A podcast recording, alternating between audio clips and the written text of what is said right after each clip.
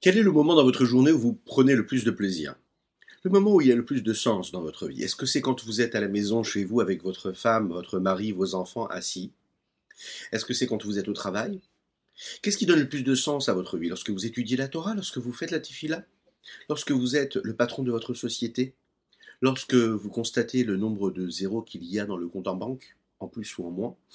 Lorsque vous êtes face à votre patron et que vous savez que vous avez bien agi, vous avez bien travaillé, vous êtes satisfait, qu'est-ce qui donne le plus de sens à votre vie?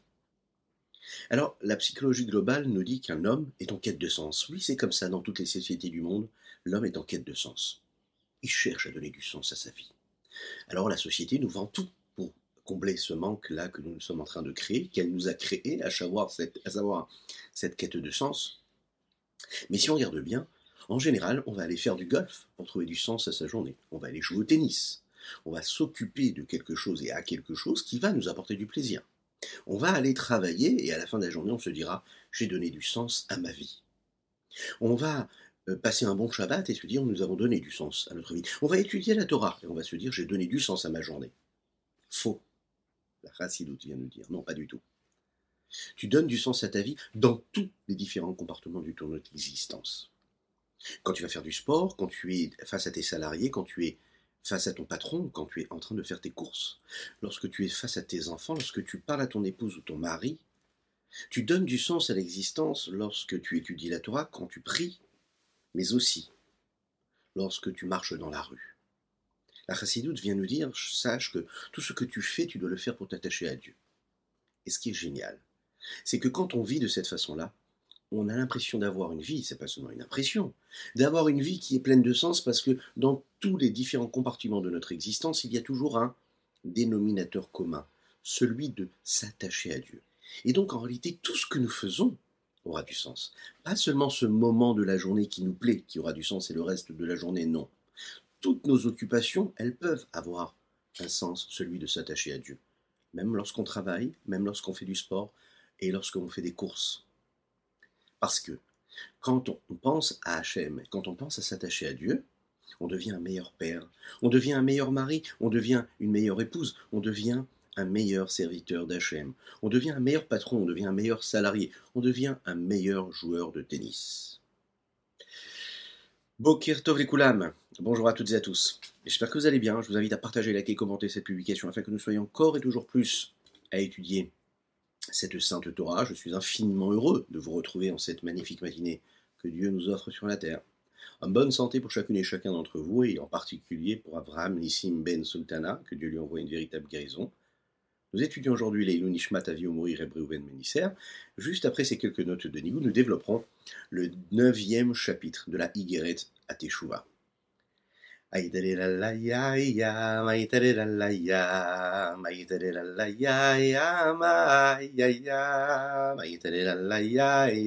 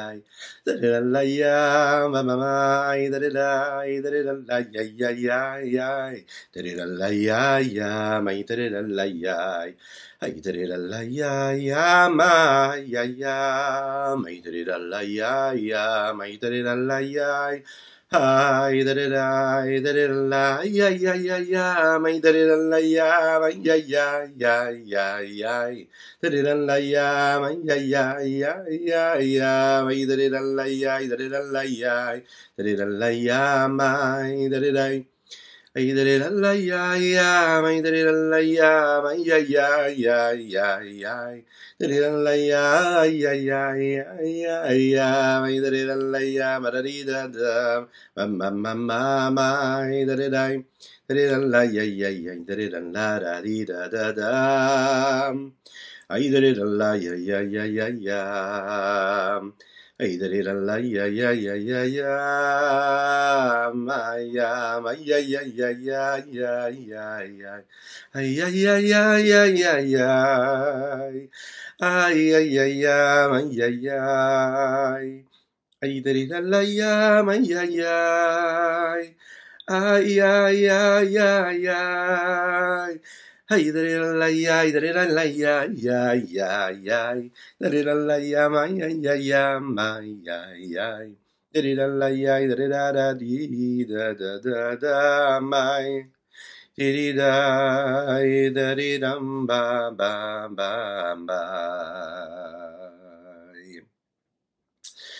Euh, un très très grand chazak, un très grand merci à notre cher ami Avram Ben David qui nous, euh, qui, nous, soutient, euh.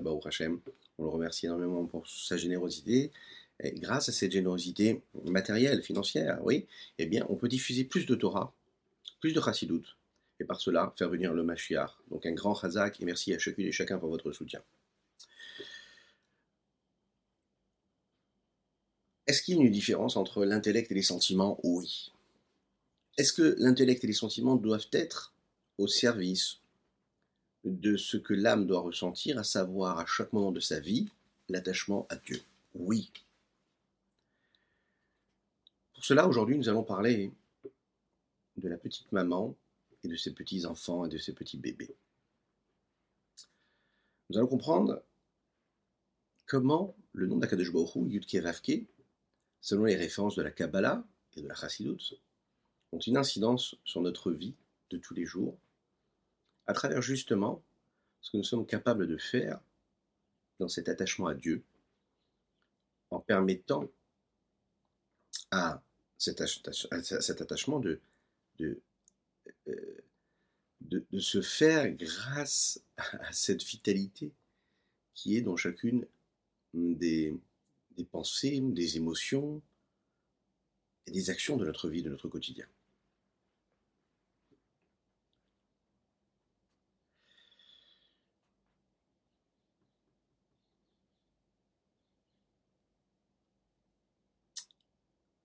L'intelligence d'un homme, sa sagesse, elle produit quelque chose.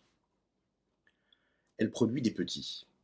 Il y a la mère et il y a ce qu'elle engendre. Les deux premières lettres du nom d'Avadi, Yudke, le Yud, on le sait, c'est la Chorma, c'est l'intelligence, la sagesse. Le E, c'est la Bina, le discernement, la compréhension. Le Vav du nom de Havaïe, ça fait référence aux six vertus, on les a développées ensemble, les six traits de caractère. Et puis nous avons le dernier et lui qui fait référence à la malroute. Les quatre lettres, elles, correspondent aussi à ce qui constitue une famille. Une famille, c'est un papa, une maman et des enfants. Le papa, c'est donc le yud. La maman, c'est le et. Le vav, c'est le fils. Le et, c'est la fille. Pourquoi? Il faut savoir que les lettres Yud et E sont considérées comme le père et la mère, comme nous l'avons expliqué de manière assez approfondie dans le quatrième chapitre, que la Chorma, c'est cette petite graine-là. Là où la Bina, c'est le développement de cette petite graine-là. C'est précisément la différence qu'il y a entre le père et la mère lorsqu'il y a la conception de l'enfant. L'enfant donne la petite graine, et la maman, elle, pendant les neuf mois de grossesse, va permettre la gestation et l'évolution de cet enfant et le développement de ces petites graines. La chorma, c'est le petit flash, la petite graine, et la bina, c'est elle qui développe, qui va approfondir ce petit flash d'intelligence. Et dit comme ça, hein, les Chachamim le disent, bina yetera nitna laisha, nitna baisha. Il y a un surplus d'intelligence, de bina, qui a été donné à la femme. C'est la raison pour laquelle, dans le mot ish, qui veut dire l'homme, il y a un yud, et dans le mot isha, il y a un e, et on le sait aussi, ish veisha benem. shrina shruya benem. Si l'homme et la femme ont le mérite, alors à ce moment-là, la shrina réside parmi eux. C'est qu'est-ce que ça veut dire que la shrina réside parmi eux? Parce que c'est simple. Le e et le vav viennent à la suite du yud et du e. Le e et le vav, c'est ce qui va être produit par une union. Et la première union, c'est quoi? C'est le yud et le. Le yud de l'homme qui s'unit au e de la femme. Lorsque l'union est parfaite, alors il peut y avoir des fruits, le vav et le e. Et donc la shrina peut venir. Euh, si on regarde ça spirituellement, les enfants de la chorma et de la bina, ce sont les émotions. Une fois que l'intelligence, la chorma, a été donnée, le flash, et bina, le discernement, la compréhension, le développement de l'idée a été produit, eh bien, ça porte des enfants. Quels sont les enfants? Les enfants, c'est les émotions, qui eux naissent après cette réflexion qui a pu être initiée. En général, les sentiments, les émotions d'un homme sont là comme pour euh, commenter et développer ce qui a été initialement imaginé intellectuellement.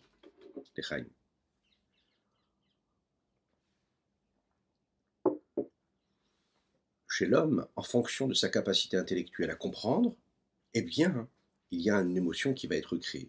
Dans les émotions elles-mêmes, dans les six émotions, les six premières, que nous appelons le fils, hein, Ben, la lettre Vav, a sa place là où la vertu de Malchut, qui correspond à celle de la Bat, la fille, face à ce Ben, à ce fils, qui elle correspond à ce dernier et, le dernier et du nom de Dieu.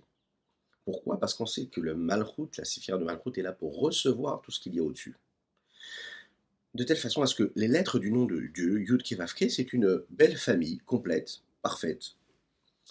Et le Yud et le E, qui sont le papa et la maman, et le Vav et le E, qui sont les enfants, eux retrouvent en fait cette symbiose, cette harmonie, lorsque tout est exprimé comme il faut.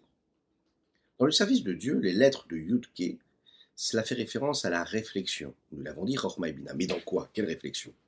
Bah, Juste réfléchir à la raison de la vie, ou au sens que l'on peut donner aux choses. Oui, c'est une quête qui est nécessaire, mais c'est surtout ce qui nous amène à cette euh, quête-là et à cette compréhension-là, c'est de réfléchir à la grandeur de Dieu, ce que nous appelons, nous appelons la le fait de réfléchir et d'approfondir l'idée de la grandeur de Dieu.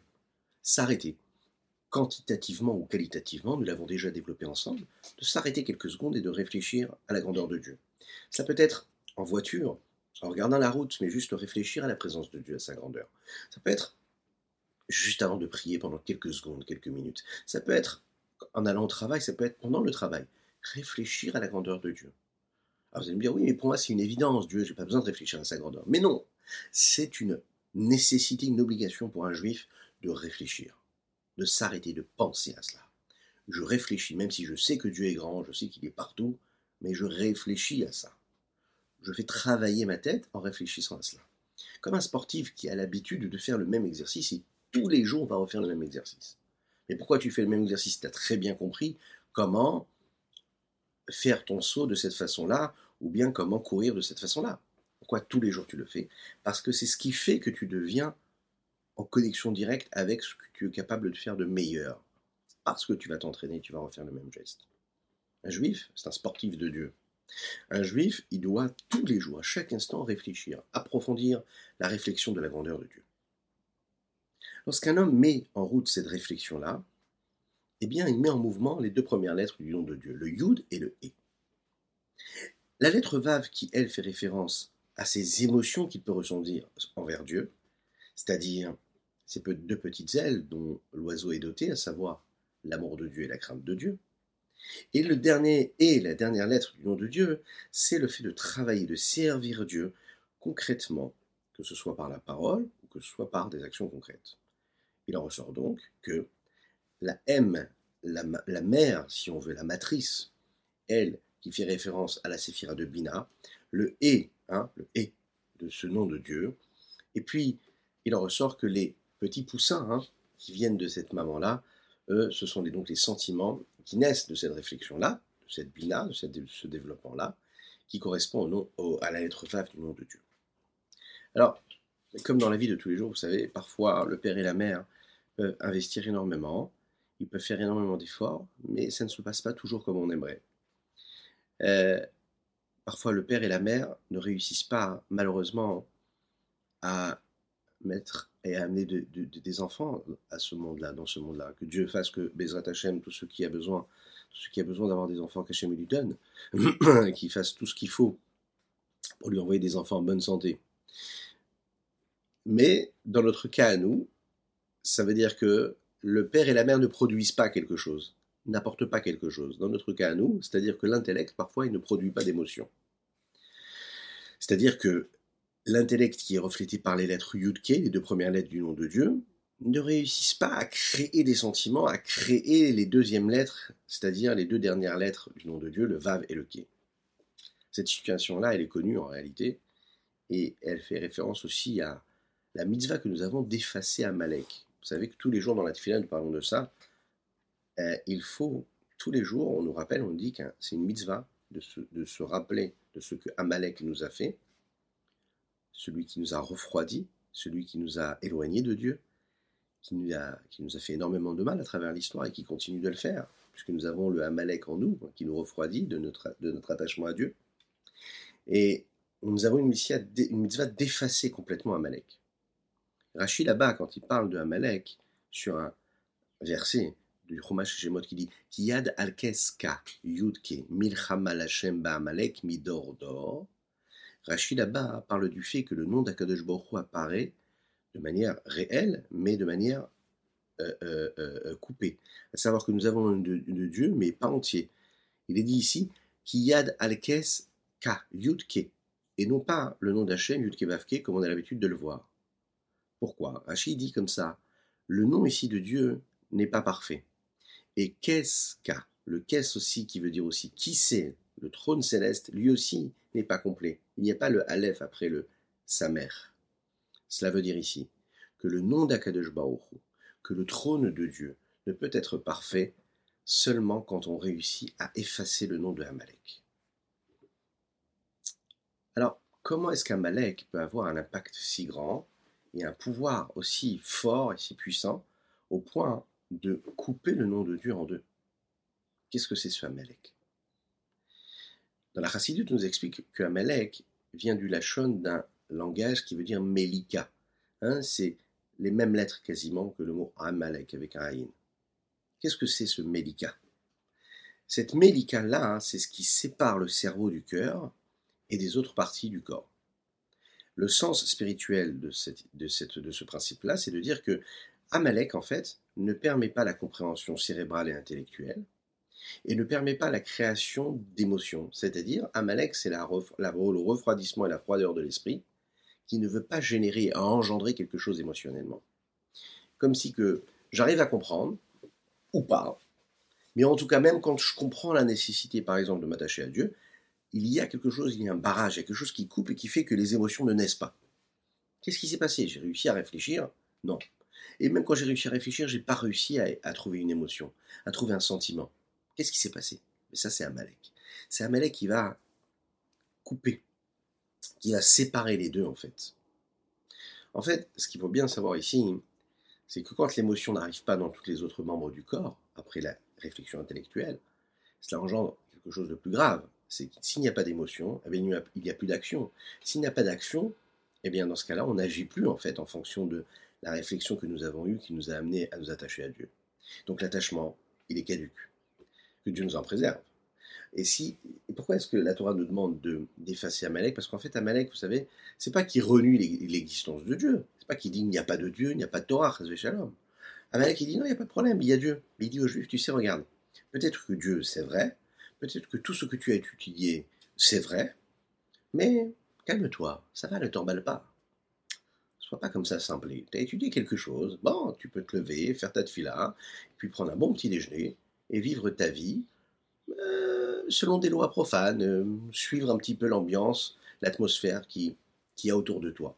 Hein pas parce que tu as étudié quelque chose de spirituel, il faut, rester les pieds sur terre quand même, il hein. ne faut pas trop partir dans tous les sens. Hein. Vous connaissez cette voie-là ou cette voix-là qui vient de l'extérieur, malheureusement, ou bien même cette voix que nous avons en nous, qui nous dit oh, Ça va quand même, ne prends pas au mot ce que tu viens d'étudier. Ça va, calme-toi, ne pars pas dans tous les sens, reste normal. Cette voix-là, il faut le savoir, la Chassidoute nous dit c'est Amalek.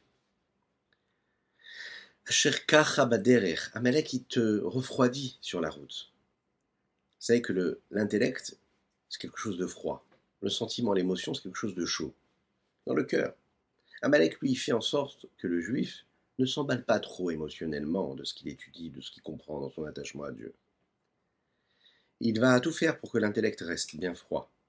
Amalek, lui, ne vous interdira jamais d'aller à un cours de Torah.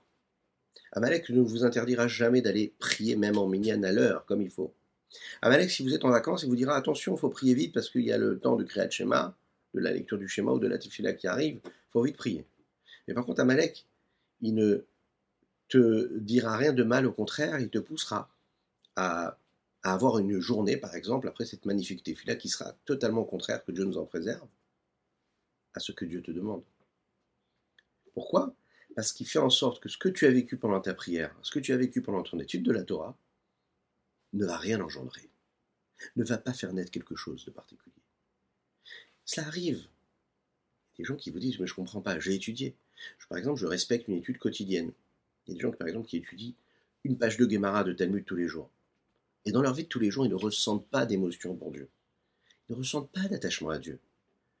La seule chose qu'ils ont envie de faire quand ils finissent et qu'ils ont terminé d'étudier, c'est d'aller vivre d'autres choses passionnantes que la vie peut leur offrir.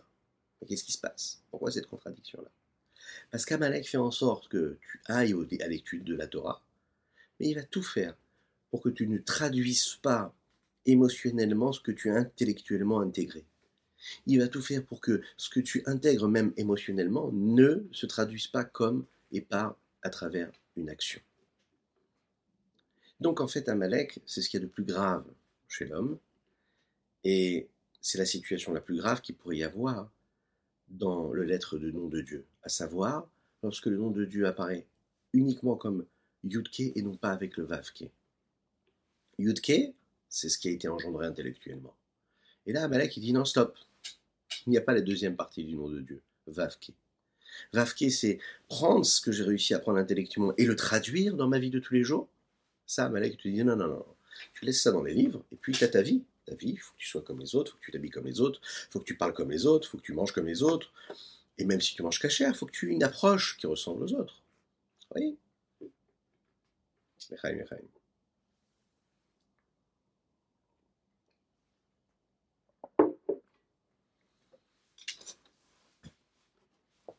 Vaste programme. Il y a aussi une autre situation, et ensuite on va voir dans les mots ce que le Rabbi Shonzaman nous dit ici c'est quand il y a toutes les lettres du nom de Dieu qui sont présentes, le Yud, le Ke, le Vav et le Ke. Ça veut dire qu'il y a l'intellect, mais il y a aussi les sentiments, il y a les sentiments, mais il y a aussi les actions. Mais il n'y a pas de lien entre l'intellect et les émotions. Il n'y a pas de lien entre les premières lettres Yud Ke et les lettres Vav Ke. S'il y a l'intellect, il y a les émotions. Comment est-ce qu'il ne peut pas y avoir de lien entre les deux? Est-ce que c'est possible? La réponse, elle est que dans la Chassidut, je vous explique qu'il y a deux façons d'avoir des émotions. Il y a des émotions intellectuelles qui viennent en fait après qu'on ait eu une réflexion, qu'on ait eu une interprétation intellectuelle, et donc on a réussi à faire naître par exemple des émotions, des sentiments, des sensations. Et il y a des émotions naturelles, en fait instinctives, qui sont en nous, qui naissent en nous, et qui ne sont même pas une conséquence d'une réflexion intellectuelle. Le sentiment qui provient de l'intellect, c'est Lorsque, par exemple, on nous dit que la maman, elle est là, elle couvre ses petits poussins. La Bina, elle est là, elle est avec ses petits poussins, elle a un lien direct avec ses émotions. Ce sentiment-là naturel, qui lui ne vient pas de l'intellect, c'est une situation où, en réalité, la maman n'est pas avec ses petits poussins. Le sentiment qui est naturel, il n'a pas été engendré par quoi que ce soit, c'est de manière instinctive. Dans le service de Dieu, il y a aussi ces deux façons-là d'avoir cette émotion-là. Nous avons tous en nous une émotion naturelle, une sensation naturelle d'aimer Dieu. Même si lui qui ne pratique pas toute la Torah, il y a quelque chose en lui, naturellement, qui le rattache à Dieu. Il aime Dieu, il veut faire, il veut accomplir sa volonté. Il ne, il ne peut pas ne pas être impressionné s'il se retrouve dans, une, dans un cours de Torah à étudier la Torah par la sagesse de Dieu. Il va aimer ça, il va se sentir proche de cela. Un juif à qui on propose de faire une mitzvah, en général, il est heureux de faire la mitzvah. Il se passe quelque chose, il ne sait pas pourquoi. Il en ressort donc que quoi? Qu'a priori, cet homme-là, qui ressent quelque chose de manière naturelle pour l'amour de Dieu, c'est un homme qui est parfait. Parce que d'un côté, il est capable de connaître Dieu intellectuellement, Yudke, la partie intellectuelle. Et puis d'un autre côté, il ressent aussi une forme d'amour dans son cœur, donc il a aussi l'émotion. Et il a aussi l'accomplissement de la mitzvah. Donc l'émotion, les émotions qui, elles, sont le vav, troisième lettre du nom de Dieu, et le et, l'action concrète. Les, les, les, les mitzvot, les actions qui sont des mitzvot. Seul problème ici, c'est qu'il peut y avoir tout, mais tout n'est pas relié l'un avec l'autre. Qu'est-ce que ça veut dire? La lettre vav, elle est détachée à ce moment-là de yudke. Comment elle est détachée? C'est-à-dire que le sentiment naturel que j'ai pu avoir n'a pas été engendré par une réflexion intellectuelle. Donc, chacun un petit peu éprouve ce qu'il a envie d'éprouver au moment où il veut l'éprouver. Il n'y a pas de lien direct. J'ai compris intellectuellement, mais ça n'a pas fait naître tout de suite chez moi une émotion. Mais de manière globale, j'ai une émotion, j'ai une émotion et un sentiment naturel qui est en moi d'aimer Dieu, qui n'a pas encore une fois de lien direct avec ma réflexion. Et comme il n'y a pas ce lien entre les deux, donc ça reste deux mondes bien distincts et bien différents. Ça, c'est ce qu'on appelle quand la bina, la mère, elle, n'est pas, pas là pour couver ses petits poussins. Elle n'est pas là pour couver les sentiments qui sont censés naître. Alors vous allez me dire, oui, mais c'est quoi le problème? Pourquoi est-ce qu'on cherche toujours des complications? L'intellect ici, il reconnaît Dieu. Parfait. Yudke, première lettre du nom de Dieu. De l'autre côté, j'ai des émotions, j'ai des sentiments, j'ai envie de servir Dieu. Pourquoi ça pose problème? Pourquoi est-ce que obligatoirement il faut qu'il y ait de manière directe le lien entre les deux? En fait, il faut savoir que l'intellect qui se trouve dans le cerveau a quelque chose de plus que les émotions du cœur n'ont pas. L'intellect, il a une capacité de reconnaître la vérité de manière objective. Et donc, il est capable aussi d'avoir le recul et de se détacher de l'approche personnelle qu'il pourrait avoir face aux choses. D'un autre côté, le sentiment, l'émotion qui vient du cœur, est beaucoup plus subjectif. Le cœur, lui, constamment, en permanence, il regarde toujours tout en fonction de son regard à lui, c'est-à-dire sa façon d'interpréter ce qu'il est en train de voir. Il est toujours au centre. Quand ça vient du cœur, ça devient ce que je ressens. Donc par définition, ce qui fait exister la chose, l'événement, l'autre, c'est quoi? C'est mon ressenti. Donc il y a mon ressenti. Il n'y a rien en face si je ne réussis pas à ressentir quelque chose. Donc il y a mon jeu, il y a mon moi. La chose qui est en face existe à travers mon regard, mon ressenti. Si je n'ai pas de ressenti, elle n'existe pas. Elle prend corps, elle prend forme à travers mon regard. Et donc là, c'est beaucoup moins objectif que le regard intellectuel qui lui est beaucoup plus froid et un peu moins intéressé. Il peut être beaucoup plus objectif.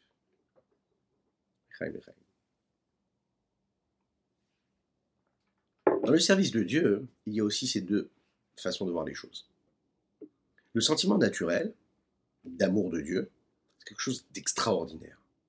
De savoir de se lever le matin et de se dire j'aime Dieu. Je me lève, je veux prier Dieu, je veux faire quelque chose de bien pour Dieu, je veux tout faire pour que mon existence ait un sens dans cet attachement à Dieu. C'est magnifique, c'est un cadeau. Vous êtes d'accord que c'est quand même plus sympa de se lever en sachant que nous aimons Dieu, euh, de jubiler, d'avoir de, envie de danser sur la table, d'aller travailler, de rencontrer un client, d'avoir envie de danser avec lui parce qu'on est heureux de faire partie du âme Israël, du peuple juif et de savoir que ça c'est magnifique. C'est beaucoup plus facile de servir Dieu de cette façon-là. Comme euh, il est dit comme ça dans les textes. Kirvat Elohim Litov, le fait d'être proche de Dieu, ça me fait du bien. Mais Kirvat Elohim Litov, c'est mon moi, c'est moi qui ressens ce rapprochement. Ça me fait du bien, moi, de savoir que je suis proche de Dieu. De l'autre côté, la connaissance et la conscience intellectuelle, elle, elle a une autre façon d'interpréter les choses. Elle va nous dire les choses de manière différente. Lorsque intellectuellement on comprend cela, ça permet de reconnaître la vérité divine telle qu'elle est, celle qui dépasse l'existence de l'homme, et l'homme à ce moment-là est capable de comprendre l'unicité et la présence de Dieu. Il peut comprendre comment tout le monde c'est une seule chose, comment tout le monde est en unicité totale avec Dieu. Mais Einon Milvado, il n'y a rien d'autre que Dieu. Ça, c'est intellectuel. Dans cette conscience-là, hein, ouais, il peut y avoir même une contradiction avec le moi, le jeu de la personne. Ça veut dire que ce que j'ai réussi à comprendre de la présence de Dieu, de Einon Milvado, qu'il n'y a que Dieu, ça peut être en contradiction avec ce que je suis en train de ressentir. Mais j'ai une honnêteté intellectuelle de comprendre qu'il y a Dieu et qu'il y a mon regard à moi. Donc on voit bien ici qu'il y a une différence entre la capacité intellectuelle qu'on peut avoir des choses et la capacité émotionnelle des choses. Dans l'émotion, oui, ça me fait du bien, mais parce que c'est mon regard à moi, c'est le rapprochement qu'il y a avec Dieu. C'est mon moi, c'est mon jeu, c'est ce que je ressens qui crée la connexion avec ce dont il est question ici. Donc, je ne peux pas être en contradiction avec ce que j'aime. J'aime ou j'aime pas. Alors que l'intellect, lui, est capable de comprendre et d'assumer quelque chose de plus grand que lui, même lorsqu'il n'est pas lui-même en mesure de ressentir cela. Si le sentiment du cœur se détache du sentiment, de, de la réflexion intellectuelle, alors l'homme, il peut se sentir tout simplement séparé, que Dieu nous en préserve de Dieu. Parce que nous avons Yesh Mishéoel. Il y a quelqu'un, il y a un être, il y a une entité, il y a un moi, il y a un jeu qui aime Dieu. Ce qui nous amène à comprendre en réalité ce qu'est la Tchouvaïla, la Teshuvah supérieure, suprême. Qu'est-ce que ça veut dire faire cette Teshuvah-là?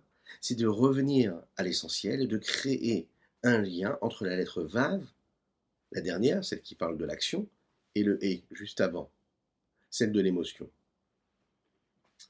Réussir à faire en sorte que l'émotion et l'intellect puissent être en connexion directe.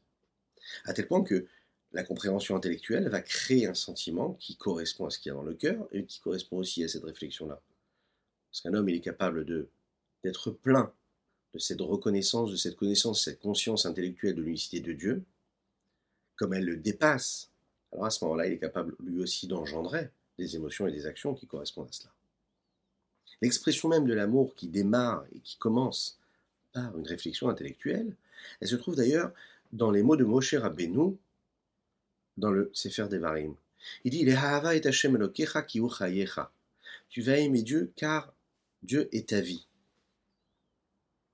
En fait, Moshe ne demande pas aux Juifs d'aimer Dieu de manière simple. Il lui dit Tu dois aimer Dieu qui ou Il lui dit Tu dois aimer Dieu parce qu'en fait, tu as réussi à comprendre, à être conscient intellectuellement que Dieu, c'est ta vie. Pas parce que tu aimes Dieu comme ça, tu as eu une, une impulsion comme ça, euh, quelque chose qui t'est venu, tu dis j'aime Dieu, je me sens bien avec ça. C'est tellement plus beau que tout ce que le monde peut m'offrir. Non, pas du tout. Parce que là, tu penses comme ça, mais demain matin, tu vas te réveiller euh, de, différemment, tu vas pas penser comme ça. Et tu vas agir complètement différemment. Maintenant, tu peux penser comme ça. Tu vas sortir dans la rue, le monde il va t'offrir une tentation phénoménale. Tu vas dire waouh, c'est quand même beau la vie, ce que ça peut m'apporter de ressenti. Et donc, euh, toutes tes belles réflexions vont disparaître, que Dieu nous en préserve. Alors que si tu comprends que Moshe Rabbeinu te dit que tu dois aimer Dieu qui parce que Dieu c'est ta vie. Alors tu te poses la question, tu dis ah bon, j'aime Dieu pas parce que ça m'apporte quelque chose de spécial, mais parce que c'est ma vie. Et alors quel rapport? Comment Dieu c'est ma vie? Et là tu réfléchis. Et là tu comprends que Dieu c'est ta vie. Et quand tu comprends que Dieu c'est ta vie, alors tu crées une connexion entre ce que tu vas faire, ce que tu vas ressentir, et ce que tu as réussi à comprendre intellectuellement. Qui? Que toute ta vie c'est quoi? C'est d'être Dieu. Tu fais partie de Dieu qu'il y a en toi une parcelle divine. Donc tu n'es pas n'importe qui, tu ne peux pas ressentir n'importe quoi, tu ne peux pas faire n'importe quoi, tu ne peux pas dire n'importe quoi. Et tu ne peux pas réfléchir à n'importe quoi. Tu ne peux pas être d'un côté intellectuellement proche de Dieu et émotionnellement et concrètement et physiquement proche d'autre chose. Regardons ce que dit le rabbi Zalman dans les mots. une explication de ce sujet-là. Chapitre 9. Comme il est dit dans le Saint Zohar et dans plusieurs endroits, des Bina, Hihi, Teshuva, Ila. La séphira de Bina, c'est ce qui correspond à la Teshuva supérieure. V-A-M rovetset à la Efrochim. Et la mère est là et elle couvre ses petits poussins vers rouler, etc. Qu'est-ce que ça veut dire?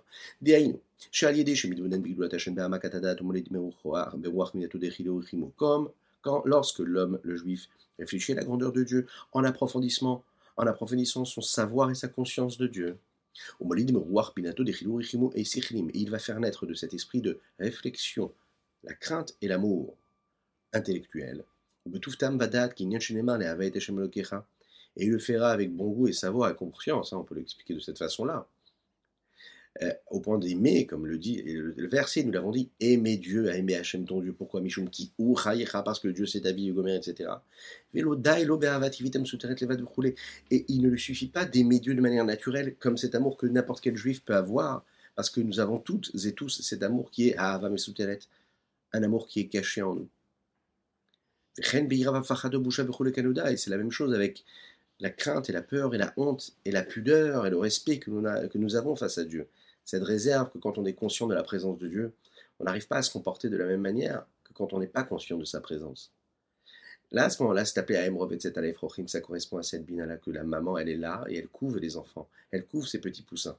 Il y a un lien entre les deux, entre ce qui a été initié intellectuellement et ce qui a été euh, initié et donc créé euh, euh, émotionnellement.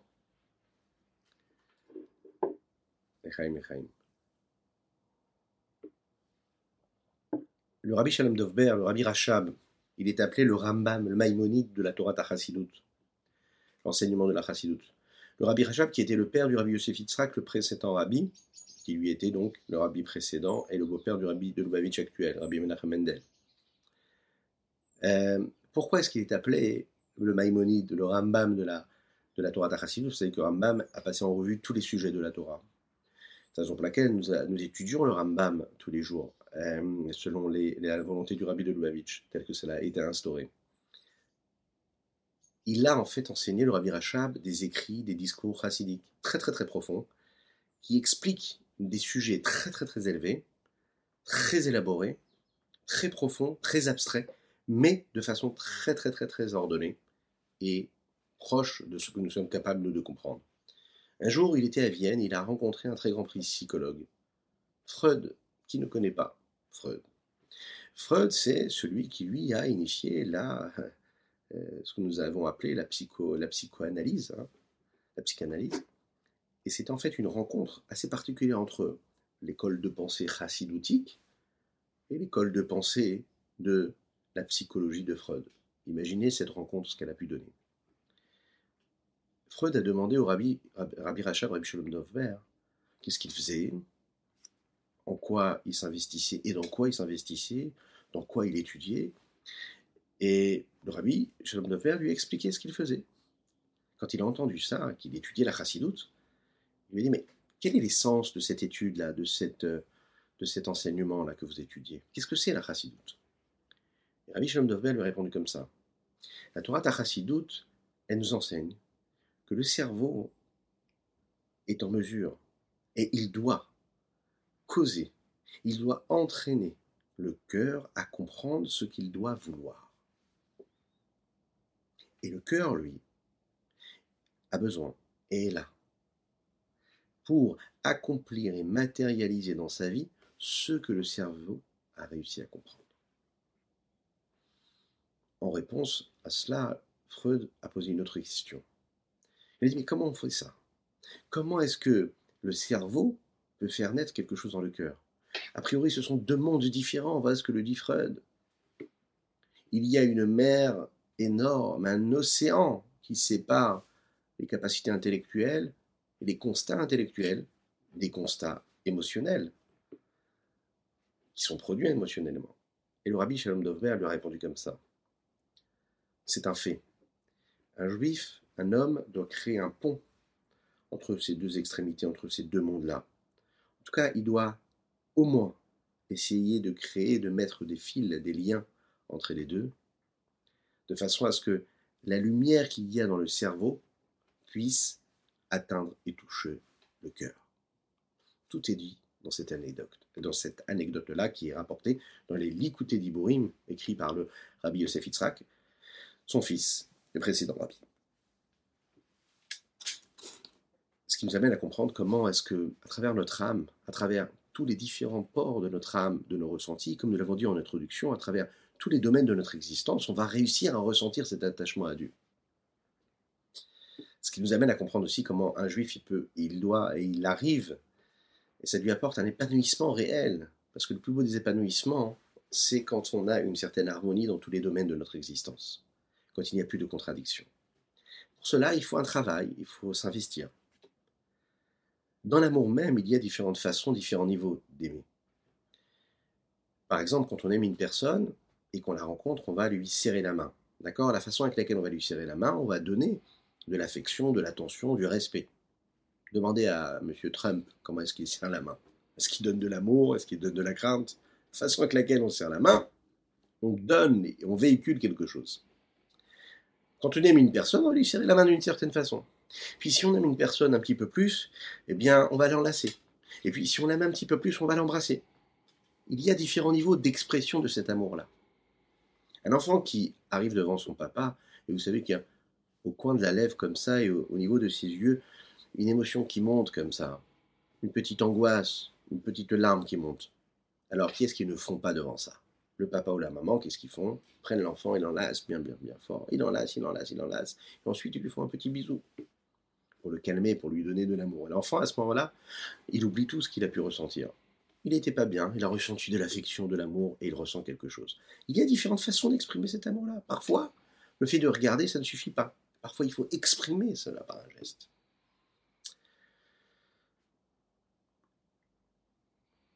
Bizarrement, plus je vais exprimer à travers un geste extérieur l'amour que j'ai pour la personne, et plus je suis en train de laisser transparaître et partager et transmettre quelque chose de vrai, de profond et de grand. Ce qui veut dire ici que quoi? J'ai un sentiment d'amour profond pour mon enfant, j'ai un sentiment d'amour profond pour une personne, et plus c'est grand, plus j'ai besoin de l'exprimer par un geste concret physique. Mais ce qui est profond et sincère, logiquement, devrait rester dans la profondeur. Mais plus c'est profond et plus c'est sincère, plus j'ai besoin de le matérialiser. Une fois qu'on a compris ça, vous allez le voir, c'est magnifique. Comment dans le rapport que nous avons avec Dieu. On peut comprendre comment, à travers des petits gestes, on peut exprimer un amour infini pour Dieu. Et c'est parce que nous agissons que là, on peut exprimer notre amour de Dieu. Et non pas seulement en restant un juif du cœur. Un juif d'action, c'est ce qui exprime véritablement ce que j'ai dans le cœur pour Dieu. Lorsqu'on a demandé au rabbi, mais comment est-ce que vous pouvez demander aux gens de mettre les téphilines dans la rue? À des gens qui sont tellement éloignés de la Torah Ils sont tellement loin, ils ne comprennent même pas ce qu'ils sont en train de faire. Et le rabbi de dire, mais justement le petit geste qu'il est, en, train de faire, le connecte en fait à l'infini du Saint béni soit-il. Juste mettre les téphilines. Pourquoi un juif a met les téphilines, il fond en larmes? Mais qu'est-ce qui s'est passé? Pourquoi juste un geste? Il a juste mis une lanière. Maintenant, cette même personne, vous allez vous asseoir avec un café. Un café pour l'âme, Vous allez discuter avec lui pendant des heures. Même de philosophie, même de, Torah et de principes de Dieu, ce que vous voulez vous n'aurez pas ces larmes-là. Parfois, ça peut arriver que vous aurez des larmes. Mais aussi rapide, vous ne les aurez pas. Vous lui mettez les téphilines 20 secondes après, il est en train de pleurer d'émotion. Qu'est-ce qui s'est passé Parce que cet acte-là nous rattache à l'essentiel. Comme un papa qui enlace son enfant, et là l'enfant ressent un amour phénoménal, et que si le papa euh, employait les plus beaux discours, ça ne suffirait pas pour exprimer l'amour. L'enfant, il n'a pas besoin de ça. Par contre, quand son papa ou sa maman l'enlace et l'embrasse, alors là, il se sent aimé, il se sent serein, il se sent tranquille. Donc, quelque chose d'extérieur peut exprimer quelque chose de très profond. Lorsqu'on aime Dieu, on peut l'aimer de manière différente. Il y a l'amour extérieur, superficiel, qui exprime quelque chose de physique, concret, mais qui font en fait que l'homme est d'un côté et Dieu, et de l'autre, c'est-à-dire qu'il y a le créateur et il y a l'homme. Il est dit aussi également dans les Shirachirim. Shlomo Amelech nous dit on demande à Kadosh Baruch de nous embrasser, des baisers de sa bouche. Qu'est-ce que c'est cet amour-là? C'est un amour qui est phénoménal. Et nous appelons ça en fait le baiser qui est l'entremêlement des souffles. rucha berucha. Lorsque ces souffles-là s'entremêlent se mélangent, ça veut dire Akadosh Baruch avec l'homme, le créateur et, son, et, et, ce qui a été créé par lui, c'est-à-dire l'homme. Alors à ce moment-là, c'est une situation où l'homme, il cherche un attachement à Dieu complet, total. Il n'y a plus rien qui le sépare. On devient une seule chose, une seule et même chose. Il n'y a rien de personnel et de divin. Non, tout est divin, tout est personnel. Je ne compartimente pas mon existence. Il n'y a pas ce que moi j'aime et ce que la Torah me demande. Non, ce que je veux, mes souhaits, correspondent et doivent correspondre obligatoirement à ce que Dieu me demande. Ah, j'ai un ressenti, j'ai un besoin, j'ai euh, une envie, euh, je comprends que je devrais, que je voudrais. Ok, il y a trop de jeux dans cette histoire. Il y a trop de jeux. Si le postulat de départ c'est ça, c'est est-ce qu'il y a le jeu à la base? Est-ce qu'il y a il faut que je fasse ou bien c'est je veux et donc il faut? Si je commence à vivre cette chose-là, je suis face à une situation où j'ai envie, en premier, avant de il faut que j'ai envie, alors ça veut dire que je fais fausse route. Un juif, il ne peut pas d'abord commencer par se dire j'ai envie. Il doit d'abord commencer par se dire il faut. Il faut, ça veut dire qu'est-ce que Dieu me demande? Qu'est-ce qu'on attend de moi? Est-ce qu'on attend de moi que j'ai envie de faire telle ou telle chose, d'avoir envie d'avoir telle ou telle émotion, de vivre tel ou tel moment? Ou est-ce que j'ai envie? Et donc, je vais tout faire pour accomplir et assouvir ma passion et mon désir. Quand on aime Dieu véritablement, quand on est en unicité totale avec lui, en union totale avec lui, lorsque les souffles se mêlent l'un à l'autre, il n'y a plus de moi, il n'y a plus de jeu. Il est juste, je fais ce que Dieu attend de moi. C'est ce que nous disons quand on dit qu'il faut servir Dieu, Bechol nafshecha, de toute ton âme. De toute ton âme, ça veut dire que tu dois aimer avec toutes les parties de ton âme. Ça veut dire que je suis dans une situation où je sanctifie toute ma personnalité, toutes mes capacités, tous mes pouvoirs, tout ce que je suis capable d'être pour la doucha, pour la sainteté. Je ne suis même pas capable et je n'accepte même pas de laisser un pan de ma personnalité, de mes capacités extérieures à la sainteté. Tout doit être investi, tout doit être enrôlé pour Dieu. L'intellect, je vais utiliser mon cerveau pour une seule chose. Pas pour euh, lire toute forme de, toutes sortes de philosophies ou de sciences extérieures profanes. Non, je vais diriger mes capacités intellectuelles pour Dieu, uniquement pour Dieu, pour la sainteté de Dieu. Je vais étudier la Torah. J'ai les émotions dans mon cœur, eh ben je vais sanctifier en fait toutes mes émotions pour avoir une émotion qui correspond à celle de Dieu. De la même manière que Dieu il est miséricordieux, eh ben je vais être aussi moi miséricordieux. En fait, je vais quelque part, euh, je vais copier. Hein. il ne faut pas hésiter à copier Dieu. Il faut se dire qu'est-ce qu'il aurait fait Dieu à ma place maintenant? Se serait comporté comme ça? Eh bien, moi, je dois me comporter comme Dieu. Il faut le euh, euh, mimétiser, hein, c'est ça? Il faut vraiment faire tout ce que Dieu fait. Vous savez, les, grands, euh, les grands, ceux qui vous donnent des conseils, ils vous disent alors comment est-ce qu'on peut réussir dans la vie quand on a une super idée, etc. Bah, il faut copier ceux qui ont réussi. Oui, copier ceux qui ont réussi. Tu veux devenir, tu veux vendre autant de bouteilles de soda, c'est pas bon pour le corps mais tu copies hein, celui qui a fait Coca-Cola et tu regardes comment il a réussi à vendre du Coca-Cola. Tu le copies. Et si tu le copies, ben, peut-être tu as une chance de réussir. Ben, un homme, il doit comprendre. S'il veut réussir à être l'ambassadeur de Dieu ici-bas sur Terre, il doit chercher à copier Dieu. Qu'est-ce que Dieu aurait fait dans cette situation-là? Euh, eh ben, Il aurait eu la miséricorde pour cette personne qui passe devant moi. Qu'est-ce que Dieu il aurait dit à ce moment-là? Eh bien, moi, je veux dire comme Dieu aurait dit. Vous imaginez un petit peu? On aurait une vie meilleure, en fait, si on réagissait comme ça on ressent en fonction de ce que Dieu aurait ressenti. Et puis on évolue. Hein. on a vu ce que l'intellect doit faire, ce que les émotions du cœur doivent faire. On arrive aussi à la pensée qui est dans le cerveau. Je vais sanctifier en fait mon cerveau, mes capacités, mes neurones. Je vais toujours les investir et les mettre et les plonger dans quoi? Dans la Chormata Torah, la sagesse de la Torah. Qu'ils soient toujours pris dans une profondeur, une analyse, un développement toujours intellectuel qui est sain. Voilà. Et puis les mots que je sors de ma bouche, je vais les sanctifier. Je serai toujours en train de dire des mots de Torah. Je travaille, je dis des. Je marche dans la rue, je dis des. Je récite une Mishnah, je récite du Tanya. J'étudie. Euh, je suis dans le métro, je lis, je lis quelque chose de Kadosh. Je, ne perds pas de temps. Je ne me laisse pas aller. Euh, suis à la maison, je dis des mots de Torah. Les mots que je prononce sont toujours empreints de sainteté, de pureté, de, beauté. Et puis les actions. Tout ce que je fais de mon corps, je fais des, choses, des, gestes de, de de sainteté. Je fais la tzedaka, je vais aider une personne, je copie quelque part Dieu. Dieu, qu'est-ce qu'il fait? Il fait en fait tout ça. Dieu, qu'est-ce qu'il fait? Il fait du chesed, il donne. Il donne au monde.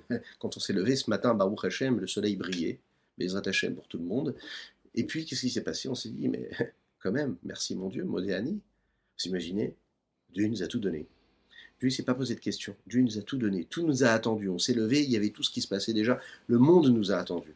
C'est un miracle. Hein Dieu renouvelle la création à chaque instant. Imaginez ce que ça veut dire.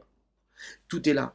Si nous, nous copions Dieu de la même manière, si on faisait comme lui, imaginez de se dire que, sans se poser de questions par rapport à ce qu'on est capable de ressentir ou pas, mais à chaque moment de se dire, de manière gratuite, je vais faire du chesed.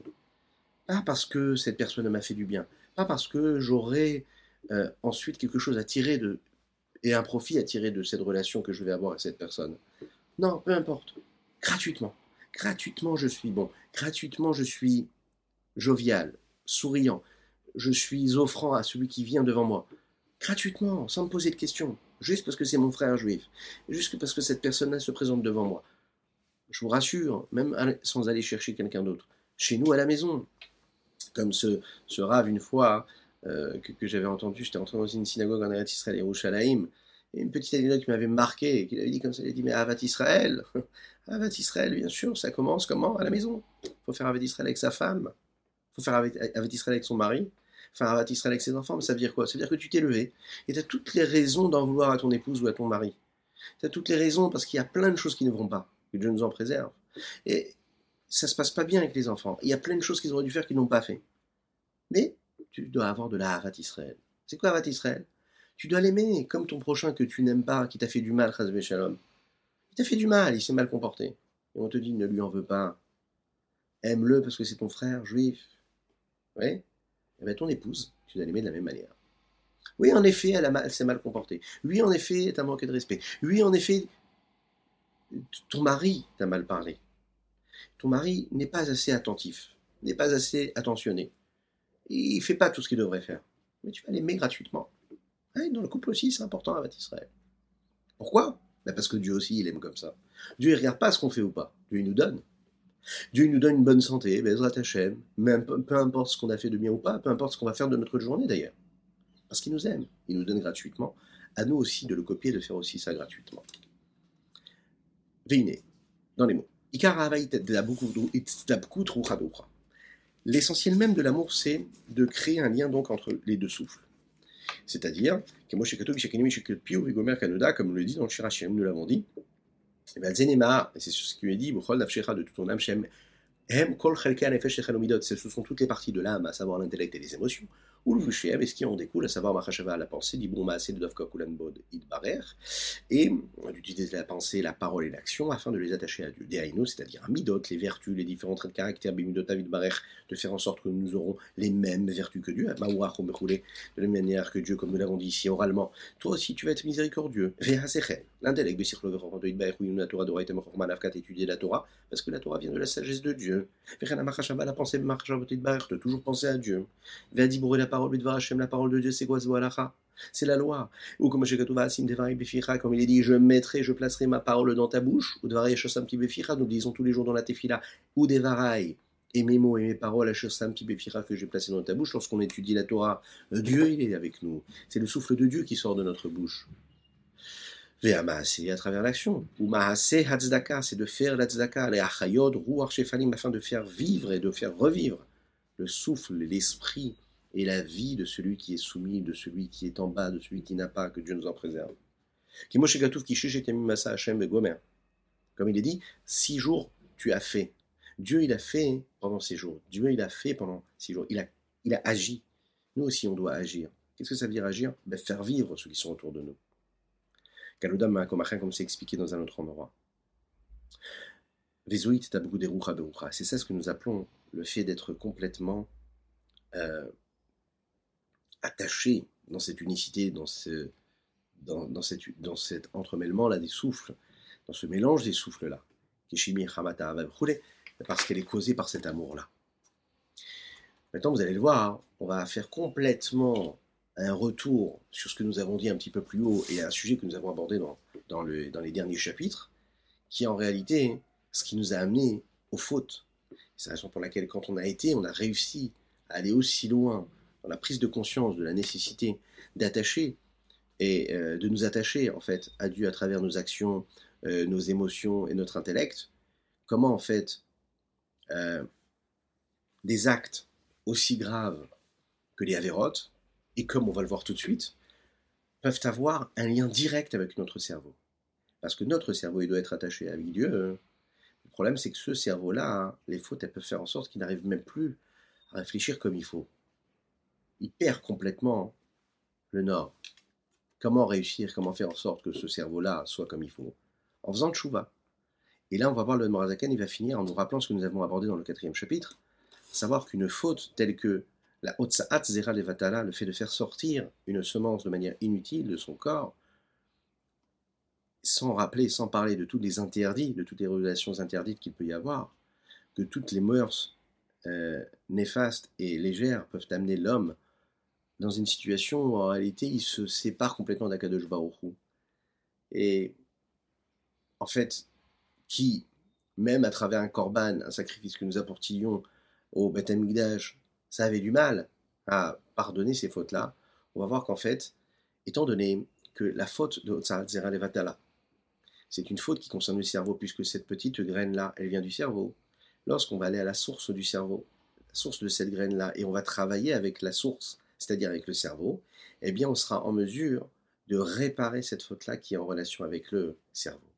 Lorsqu'un homme va étudier la Torah, plus de Torah avec de l'abondance, alors à ce moment-là, hein, il va étudier plus de Torah, plus qu'il en a de l'habitude, il en avait l'habitude, et de cette façon-là, il va réussir à recréer quelque part comme ce lien-là qu'il y avait dans cette corde-là qui s'était défait, il va faire un nœud, mais un double nœud un triple nœud. Plus il va étudier de Torah, et plus il va faire en sorte que ce qui était abîmé par son cerveau va être relié, rattaché et raccordé comme il faut. Puisqu'un homme en fait a fait cette faute-là, de faire sortir une, petite, une semence inutilement,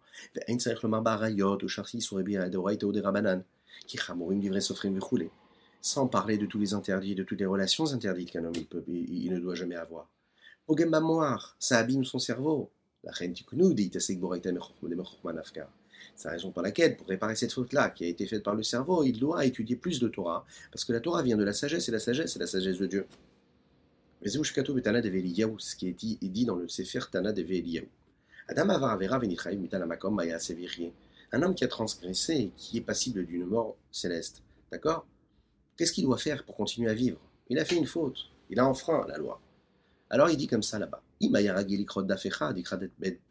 Celui qui avait l'habitude d'étudier une page, eh bien, il étudiera deux pages. Celui qui avait l'habitude d'étudier un chapitre, eh bien, il étudiera deux chapitres. La personne, elle a fait une faute, elle a fait une faute, elle fait choix, elle regrette, elle demande pardon à Dieu, elle se sacrifie, elle emmène un corban. Aujourd'hui, il n'y a pas le Betamigdash, elle va sacrifier son existence pour Dieu. Elle va vraiment donner sa vie pour Dieu, intellectuellement, émotionnellement, de manière euh, euh, euh, concrète au niveau des actions. Mais sa réparation, elle doit être dans l'étude de la Torah, à savoir que s'il étudie un peu, ben, il étudiera le double. Et c'est de cette façon-là, par le cerveau, qu'il pourra racheter sa faute. Comme cette corde-là qui va être cassée, qui va être coupée, eh bien quand on veut recréer un lien, on va faire un double nœud, un triple nœud. Donc le lien que nous avons avec Dieu, c'est pareil. Si on a coupé le lien que nous avons avec Dieu, eh bien il faut refaire un nœud, un double nœud ou un triple nœud. C'est ce que le, texte dit. Avec la bonté et la justice, alors une faute est pardonnée. Et la Torah. Quand nous parlons de vérité, nous parlons de Torah, etc. La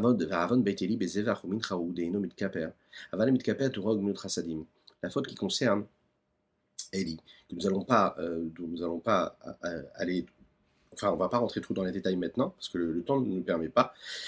Eh bien, euh, elle a été pardonnée par quoi? Elle a été pardonnée justement par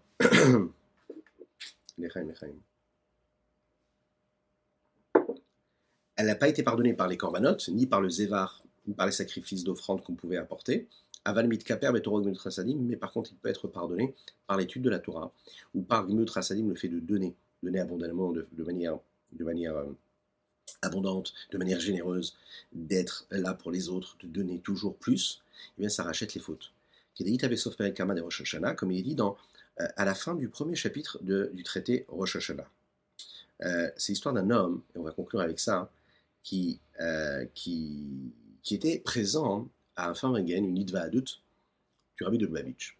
Vous savez que le Rabbi de Lubavitch, lorsqu'il faisait un Farmagen, une Idva Adut, il pouvait parler des fois pendant des heures, ça pouvait durer 5-6 heures parfois. Et le Rabbi parlait en Yiddish. Et vous pouvez le voir dans les vidéos, c'est extraordinaire. Prenez le temps de regarder des vidéos de Farmingen du début jusqu'à la fin. Pas des petits extraits, des Farmingen qui durent 2, 3 heures, 4 heures, vous allez voir, c'est impressionnant. Il y a d'ailleurs les, les, qu'on appelle ça, les, traductions en français, hein, les sous-titres aujourd'hui. À l'époque, il n'y avait pas de sous-titres. Les Farmingen étaient en yiddish, pas tout le monde comprenait, comprenait yiddish. Et on peut le voir qu'il y avait des gens qui venaient de partout, des gens religieux, mon religieux, du milieu religieux, du milieu qui n'était pas religieux, des gens qui connaissaient la Torah, des gens qui ne connaissaient pas la Torah. Alors on connaît qu'il y a des gens qui ont fait des choix juste en regardant leur habit en train de parler. Sans comprendre ce qu'ils disaient, ils sont ressortis de là-bas en se disant ça y est, c'est fini, je fais des choix. Et il y avait une personne qui était présente là-bas, hein. il comprenait rien du tout à ce qui a été dit. Mais il y a deux mots qu'il comprenait, parce que c'est deux mots qui reviennent beaucoup dans, les mots du rabbi, et qui sont des mots qui sont dits en hébreu. Et les deux mots, c'est Ve'od, Ve'u. Ve'od, Ve'u Aikar. Ve'od, ça veut dire et encore. Aikar, et c'est l'essentiel. Et cet homme-là, pendant tout le Farmringen, il entend ça. Et od, Et le rabbi revient souvent avec ces deux termes, et le reste, il ne comprend pas de quoi le rabbi parle. Alors, la personne qui était autour, à la fin, lui dit Mais qu'est-ce que tu as compris du rabbi? Tu as l'air impressionné, qu'est-ce que tu as compris? Il dit Moi, j'ai compris une seule chose. J'ai compris que le rabbi, il a encore une fois demandé, et encore une fois demandé, Ve od, Donc, moi, j'ai compris quoi? Que le od, c'est l'essentiel. Que le encore, c'est l'essentiel. Quand tu fais encore, c'est l'essentiel. Dans tout ce que tu fais dans la vie, et principalement dans ta vie, dans ta connexion à Dieu, tu dois savoir que tu dois rajouter. Parce que tu rajoutes dans tous les domaines de ton existence, tu rajoutes dans ton lien à Dieu, et eh bien là tu produis quelque chose de positif. Encore et toujours. Je vous souhaite une excellente journée, que Dieu vous bénisse dans tous les domaines matériels et spirituels, dans une abondance matérielle et spirituelle. Dieu vous bénisse, n'oubliez pas de partager, c'est important. À bientôt.